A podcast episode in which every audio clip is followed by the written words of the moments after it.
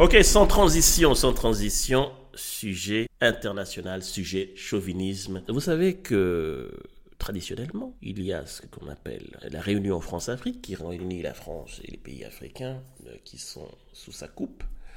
Euh, il y a la réunion du Commonwealth qui va se tenir, je pense, cette fois-ci, cette année-ci à Kigali. Il y a la réunion euh, Chine-Afrique qui a eu lieu à, Beijing un an avant la Covid. Et il y a la réunion Russie-Afrique qui a été euh, annoncée cette semaine par le ministre des Affaires étrangères russe. J'ai oublié son nom. C'est la, Lavrov toujours? C'est toujours le même, il n'a pas changé. C'est formidable. c'est africain donc. Ma question était la suivante. Nous savons que l'Afrique n'est pas un continent, quoi qu'en pensent certains. Euh, pourquoi aucun pays africain n'a jamais eu l'idée ou le, plan euh, d'y aller solo? Et pourquoi je pose la question C'est parce que je me rends compte que dans ces, dans ces discussions à plusieurs, eh bien, on nous propose des tarifs de gros. La, réalité, c'est que si on vous met à 10 autour de la table et que quelqu'un met un, deal sur la table, il y a forcément des gens pour qui ça arrange et d'autres gens pour qui ça n'arrange pas. Et qui pourraient, théoriquement, pouvoir négocier un deal supérieur.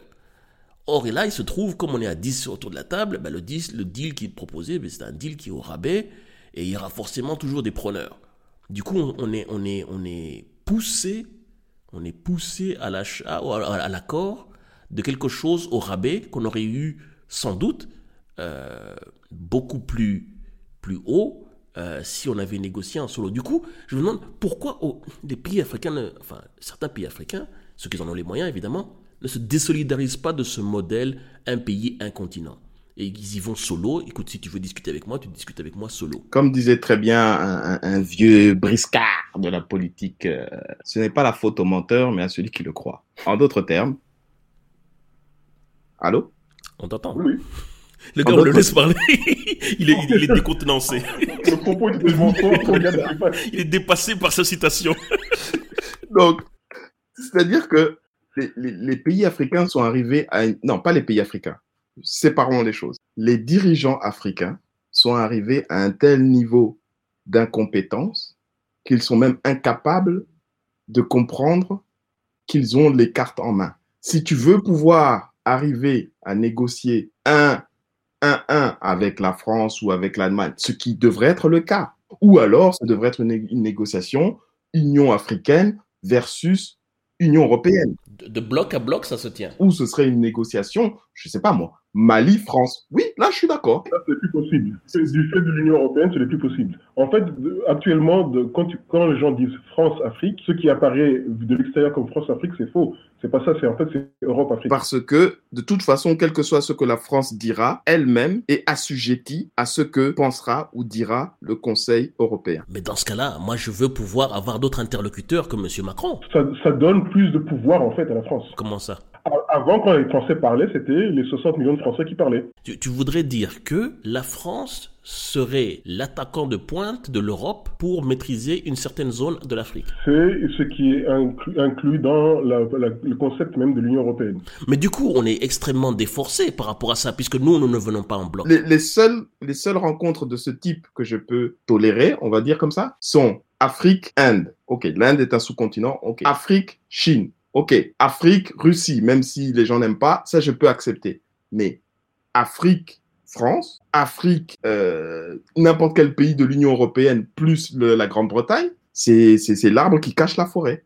Mais justement, je voudrais quand même me poser en faux par rapport à ce que tu viens de dire. Pourquoi? Quand je dis un sommet Chine-Afrique, dans le camp de la Chine, il n'y a que Xi Jinping. Dans le camp de l'Afrique, il y a une pléthore de présidents, une trentaine, peu importe le chiffre. Si c'est un sommet Chine-Afrique, je voudrais qu'il y ait un 1.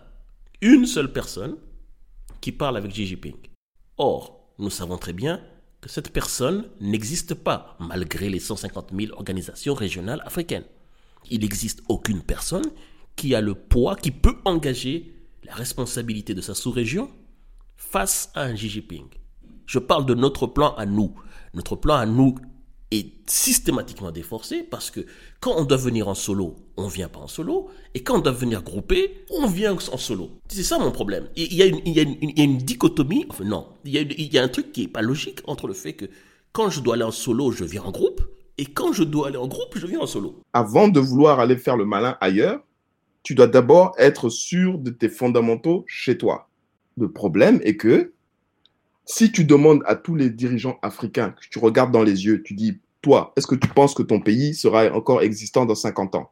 Tous vont te dire, non, on a besoin de fortes, de, de, de beaucoup plus de, liaisons euh, régionales parce qu'on sait que petit Côte d'Ivoire, euh, petit Gabon tout seul, petit Cameroun tout seul ne peut rien faire. Il faut que ces gars-là s'organisent dans des organisations sous-régionales déjà qui fonctionnent et ensuite on peut aller attaquer les gars. Mais comme pour chacun, c'est leur petit précaré, je veux bien que, dans 50 ans, le Gabon n'existera pas, je veux bien m'allier avec le Cameroun, mais, mais, tout ce qui se passe à Libreville, c'est à moi.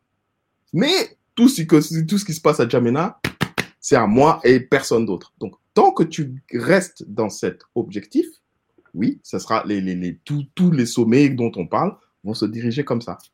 Parce que ça veut dire, ça veut dire qu'à un moment donné, tu dois pouvoir dire, moi, Idriss Ito, j'accepte, de laisser une partie de mon pouvoir à ce gars-là, le commissaire euh, de l'Union africaine au chargé de, du commerce extérieur, et c'est lui qui va aller négocier pour moi en Chine. Or, si je fais ça, comment j'aurai mon, mon, mon 13e mois? Tu comprends donc que ce sont des chefs de village qui vont négocier au nom d'un pays. Ce n'est pas bon, ce n'est pas un duel égal. Ça arrange une partie des combattants, les gens qui sont en face. Ça les arrange quand vous envoyez des chefs de village. Oui, mais ça, moi, l'intérêt de ceux qui sont en face ne m'intéresse pas. L'intérêt qui m'intéresse, c'est notre intérêt à nous. Notre intérêt à nous, comment le défendre? Si tu arrives à avoir un Google champion africain, Google, pas MTN, pas Orange Africa, non, j'ai dit un vrai champion africain. Alors, automatiquement, tu auras ce dont tu parles. Mais pour avoir un champion africain, il faut qu'il soit au moins fort dans deux pays.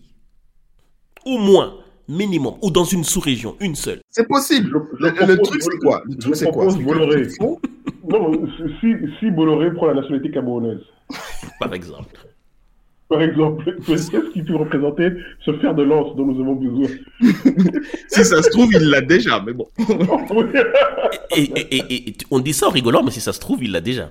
Oui, c'est vrai, secrètement. Le gars a tout prévu, gars. S'il y a une crise euh, sanitaire en Europe, il est camerounais. Le gars, 80% de son chiffre d'affaires, c'est l'Afrique. Oui. Et je dis bien l'Afrique, je dis pas un pays. L'Afrique. 80%. Oui, j'avais vu un des, comment on appelle ça, euh, euh, un graphique qui reprenait en Afrique l'importance de ses avoirs. Mais ce monsieur est nombreux, comme on dit, comme on dit chez nous. Et il a commencé, il a commencé à impliquer ses enfants et ses, petits-enfants dedans. Oui. Et, les, et, les, ses neveux et ses machins. C'est vraiment une fratrie de Bretons, machin. C'est vraiment un Africain, c'est vraiment un Africain. Des Bretons ou des Normands, je sais même plus, peu importe.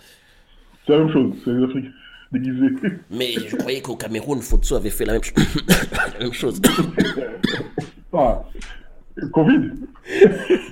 Donc nous avons le remède. Le remède, c'est il faut des champions africains.